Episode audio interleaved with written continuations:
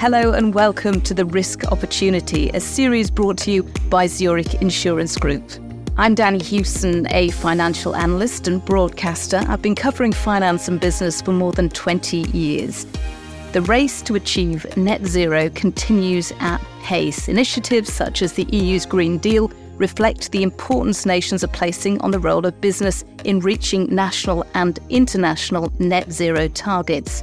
In this episode of The Risk Opportunity, we consider how business can help the world achieve its goal. We'll be taking inspiration from Zurich Insurance's recent report, Accelerating the Climate Transition Long Term Thinking for Near Term Action, to explore how corporations are playing their part in helping the world reach net zero.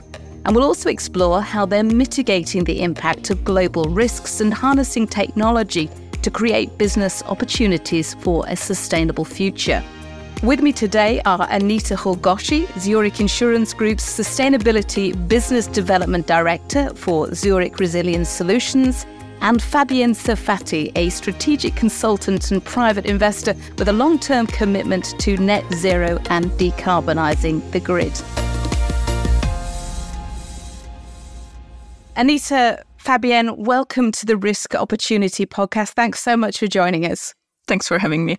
Delighted to be here. Anita, how did tackling climate change become part of your professional life? Because clearly you're passionate about it.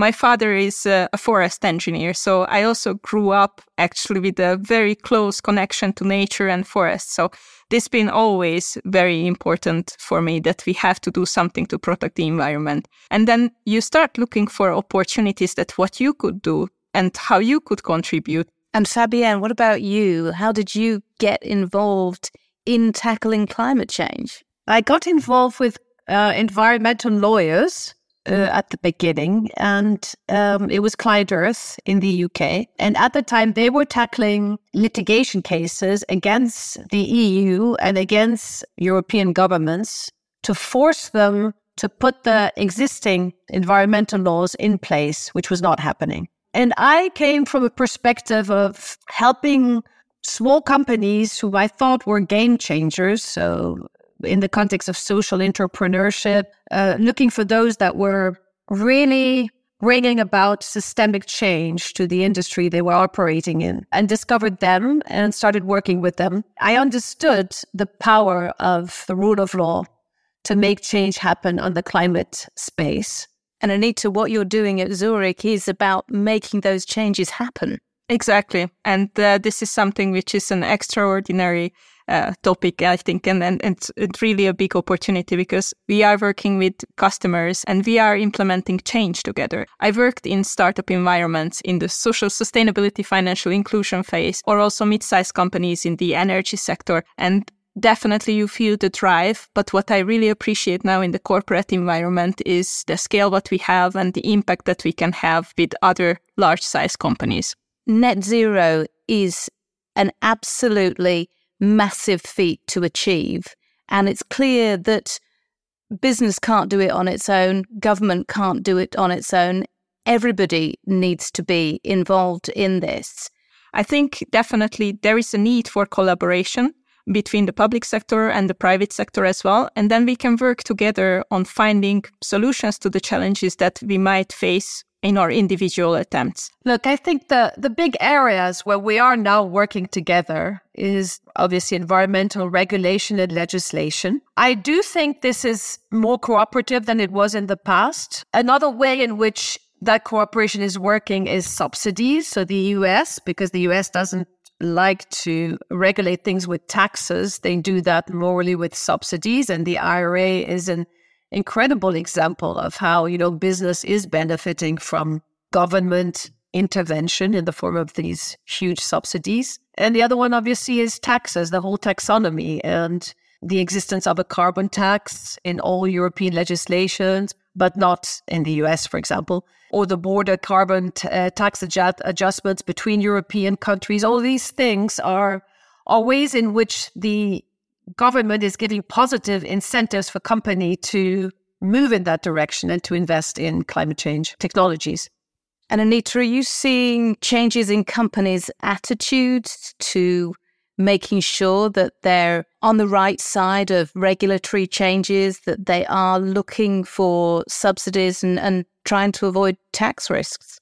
Companies are acting. So even if we are looking at transition, setting up transition plans to to reach net zero by 2050 or which uh, year they are taking as uh, as their target, there is a movement and there is action. And we also see actually this financial element that you you might be pointing to that definitely now climate risk impacting the bottom line, the revenues and the profits of the companies. So definitely there is a move towards integrating climate risk into the core of business and also into the strategy of the companies. And we also see, which of course as an insurance uh, uh, company is delightful for us because it's in our DNA and in the focus of attention, is that a lot of companies are putting more and more effort also into the adaptation measures to introduce and implement adaptation measures companies in general are pretty nimble organisms and they you know they they adapt quite well to what they need to do to survive as opposed sometimes to you know larger entities like a government. Because, Fabienne without mitigating against these risks, without planning, without factoring in what needs to change to make companies resilient, it will impact their bottom lines. It will impact uh, their relationship with their consumer, and it will impact their ability to hire skilled workers. What I do see is a growing understanding of companies in their DNA that to stay competitive, they need to develop an approach to managing the risk and developing the resilience around climate change issues. So that manifests, you know, in different forms of sophistication. At least they will prepare for risk. But the most sophisticated ones are now really developing scenario planning, and I'm helping uh, some of them do that. Scenario planning to convert uncertainties into narratives of the future. Anita, you must be part of that. What we see with, via some of the companies that we are working with, that only compliance is no longer enough. Of course, it's mandatory and uh, you have to do it. But uh, at the same time, you must leverage your data and ESG data and your actions to actually drive financial and operational value as well within the companies. And we see it via the stakeholders who, with whom we are working that more and more stakeholders are, are entering the discussions because certainly implementing any kind of actions related to managing climate risk within an organization requires a very broad collaboration across the different internal stakeholders in a company. I think we are definitely seeing that risk managers are stepping up, or we see that they are having more and more importance and space to influence the efforts of a company and actually also shape it how they want to implement and of course also integrate uh, valuable input and insights into the actions which are taken it, it's absolutely my experience if you look at which companies have made which kinds of net zero commitments across the landscape of the largest companies on the world, for example, until such time, you know, as it is a voluntary commitment that you do for compliance reasons, really we will not get the traction that we need to meet the numbers we're trying to meet, accounting for our emissions, and that have a direct impact on the balance sheet is what we need. And as long as we don't, you know, dare go that way, there will be little accountability and little consequence for those who don't meet their targets. Because we have had some pretty big commitments, net zero targets, but how do we know how genuine they are and how achievable they are, and also if they're being achieved, Fabienne? So, at a country level, I believe there's about 27 country or a little more who've passed laws uh, to embed their net zero commitments in their legislation. And those are believable because there's a number of, you know, budget agreements, multilateral agreements, etc., around them that will need to be broken if you break your targets. So I think that has some solidity to it. But in the corporate space, it's a different story. There's an initiative of the UN, which is called the UN Race to Zero, that uh, about 8,000 large companies have signed up for, but we have no way of enforcing those, right? It's a, it's a voluntary commitment. Having said that, I still think it's a very good thing to have, and I still think, you know, the role modeling is very important and establishing industry standards is very important. So I'm not saying, you know, forget corporate commitments. So what I'm saying is we need to go one step further. We have to take more action and we have to go uh, one step further. But at the same time, I would also like to highlight that I think uh, if we are looking at numbers, then there is a large proportion of large corporates and companies who are actually taking their net zero plans and transition plans, and they are also taking actions on implementing them. And one element that I would also like to mention, I think, is the influence that these companies can actually also have on their own supply chain or value chain. Zurich is also working with its own suppliers to actually try to educate them, provide climate risk related uh, training, and also we are working with an external partner who is giving access to our suppliers to a carbon accounting software and help them in, in that way. Because innovation must create huge opportunity, Anita technology is um, a key enabler of delivering on the transition plans that the companies have in space. At the same time, as an insurer, we also see that innovation is very important for us as well because we want to accompany companies, we want to work with them in implementing uh, their transitions. And actually, this will also require us as insurance company to innovate in products and services. And I imagine, Fabienne, that this is part of conversations that you're having with businesses that you work with. But those conversations must differ depending on the size of the company, depending on whether they're a startup or they're incredibly established. Small companies do have very specific challenge in that space. So I can think of First of all, they have one big advantage, which is they tend to be more nimble and better at adaptation in general. But they have a lot of disadvantages. They suffer more from externalities, maybe, such as, you know, the change in price of energy very often affects a bottom line that doesn't have much reserve. They are more affected by changes in taxations they certainly have less influence on a supply chain. They get drowned by uh, climate regulations more than large companies do because they don't have the capabilities or the staff. You know, they tend to be more dependable on a few large customers or on a few investors or etc. So, but I think by and large, the biggest differences are really by industry. If you are in a, you know, classical production company that is very materials intensive, the transition hits you much harder than if you are in a service industry, let's say software, where all you're managing is maybe, you know, the data costs. So, you know, you switch the energy sources for that and and you've already really reduced your emissions. We're talking about a new bit of research that Zurich has put in place. And that is focusing very much in on these opportunities, on places where investment and expansion are going to be key and are going to deliver dividends and results. Zurich Insurance uh, has recently published a paper on climate transition based on insights from um, our sustainability executive survey. We definitely see that the energy sector's transition to net zero is an absolute key and very important, not just because of their own transition and because they have the largest share of global greenhouse gas emissions, but also because other sectors and other industries are dependent on their transition and the new solutions that they can bring. So one thing that we see is also around the electricity and the grid capacity, which definitely needs uh, improvement and further expansion, especially in um, some of the developing uh, world. We also see battery cost and performance, which is definitely clearly in the area what uh, needs uh, additional interest because we see that energy density and charging speeds are improving, but also still we are not there yet to actually supply, for example, heavy long distance uh, transports. You've done this bit of research, and there are huge opportunities, huge issues to deal with in terms of uh, the climate change transition, but you know, fascinating times for the companies that you're working with. Yes, definitely. Fascinating. And uh, a lot of challenges and a lot of opportunities at the same time.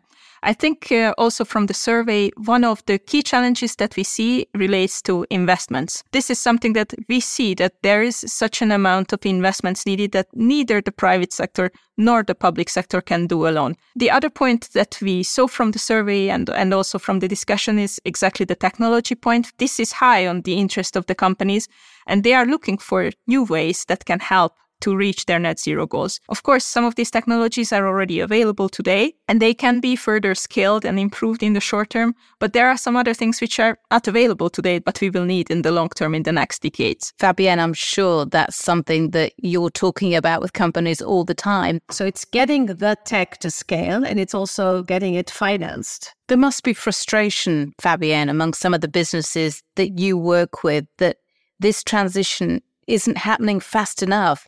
That they're ready to go and there are hurdles in their way. Many of the hurdles are financial. You know, these are these are big transformation processes. You know, even uh, in industries where the technologies exist, you in most cases talking about completely setting your business system upside down, particularly in the aftermath of pandemic and other crises that have happened. Very, you know, a lot of business are cash strained uh, you know, I, I try to help businesses raise funds. And so I, you know, I struggle with them around that. And the other one, sadly, I'm going to say is, you know, cooperation of governments. The number of, you know, permits and planning authorizations and compliance with regulations that you need to invest in a new technology can be really paralyzing. Yes, I, I think uh, we always go back to this, right? The the tur- turbocharging innovation and, and technology and how we have to play together. Because in terms of innovation, of course, there are like these enablers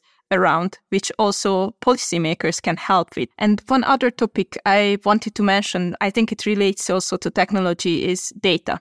Because we see that actually customers and companies they are needing data-driven digital solutions, and also we we have to invest or technology needs to play a role in reducing the cost of data as well, because to identify, analyze, mitigate climate risk, this is a very data driven effort that we need to do. And for this one, it's absolutely crucial that technology is also playing a role. And better data and, and modeling will also increase the confidence in risk assessment and quantification and ultimately also support decision making. We've spoken about differences in industry, but are there differences in regions in how this is being dealt with? The IRA has been a game changer. And now the US stands out it's been a game changer for many of the climate related industries, and it's put the US in a league of its own. It's also creating unwanted effects, distortions among industries and technologies. And uh, as always, yes, with intervention, uh, it's also creating a regional shift in global resources and global finances, for example, away from Europe. That's very problematic and it's creating a huge pack of debt for the US. But still, it's uh, in terms of technologies, it's been an absolute game changer. So, for example, green hydrogen is almost at a negative cost in the US today because of the subsidies.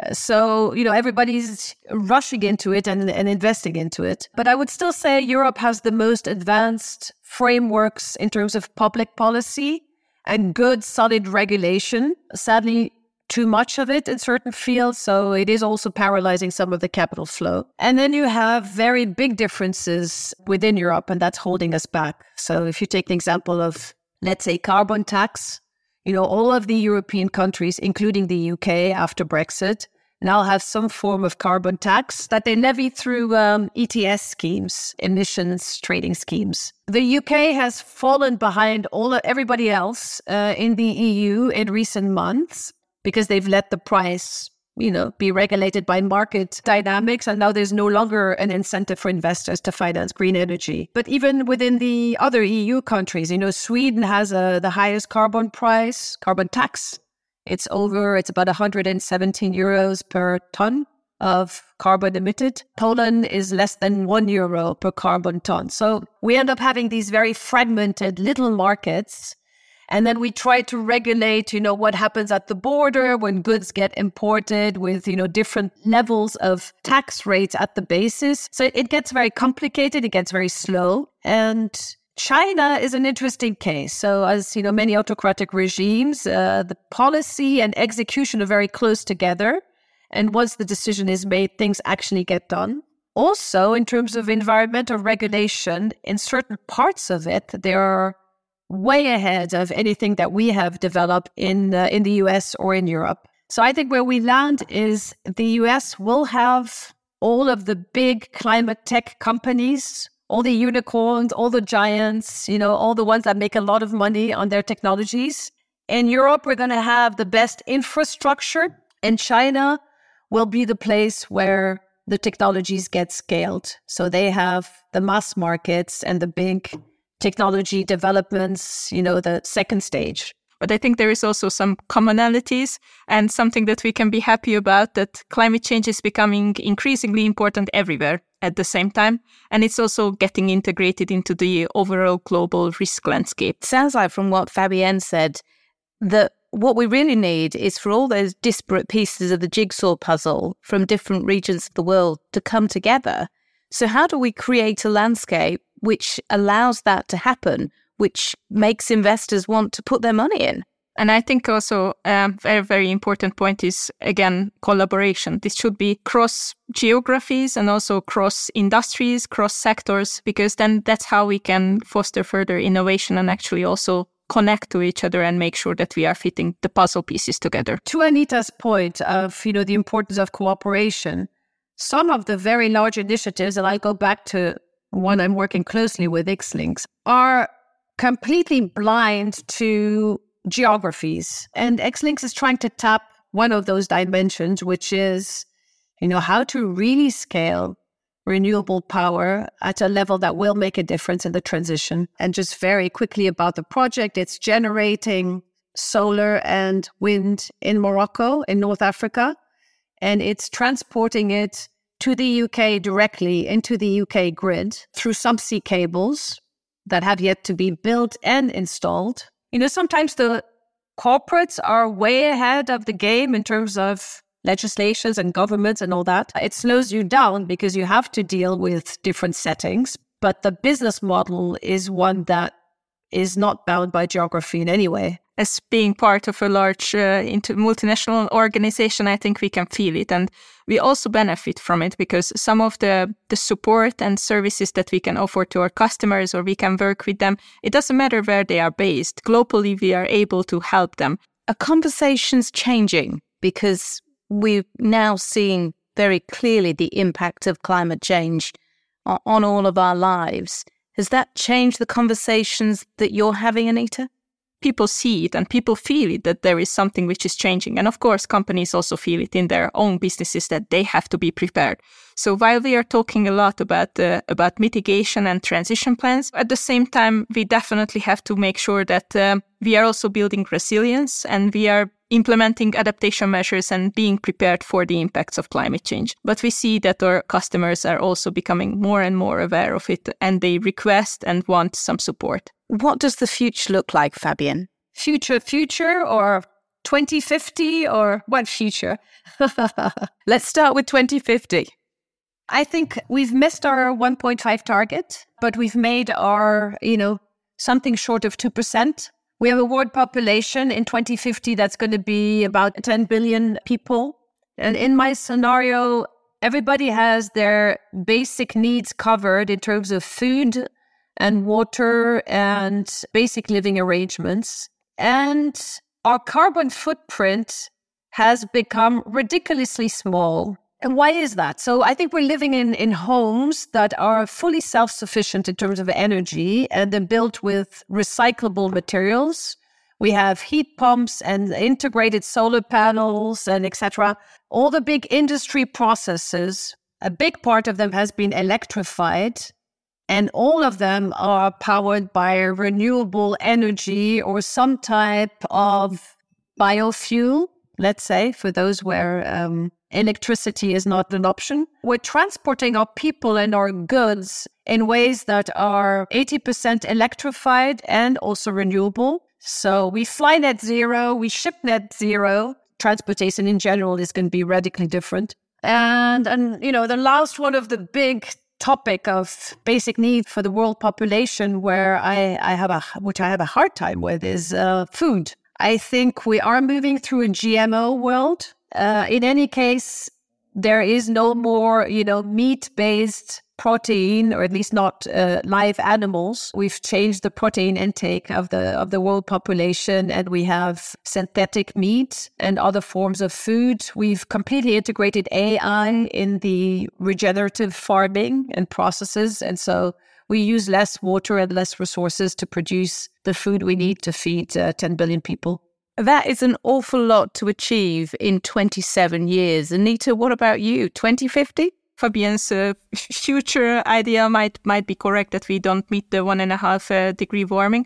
However, we should not uh, abandon and should not drop this threshold. I think it is absolutely important that we are continuing to work towards it. I try to keep my climate optimism. I think we must not lose hope, and we know what needs to be done. We know that how to get there. We just need to accelerate and solve the challenges that are in front of us. So I really hope that we will manage to do that.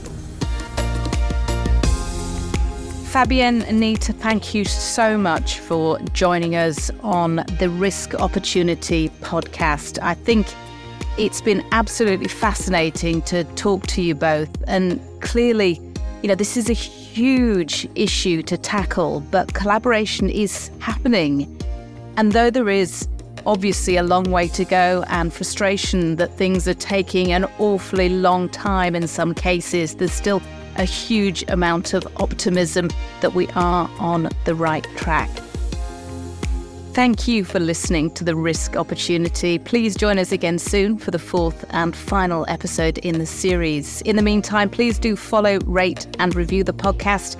It really helps others find it. Head to zurich.com forward slash climate to discover more about accelerating climate transition and climate resilience and download the latest reports.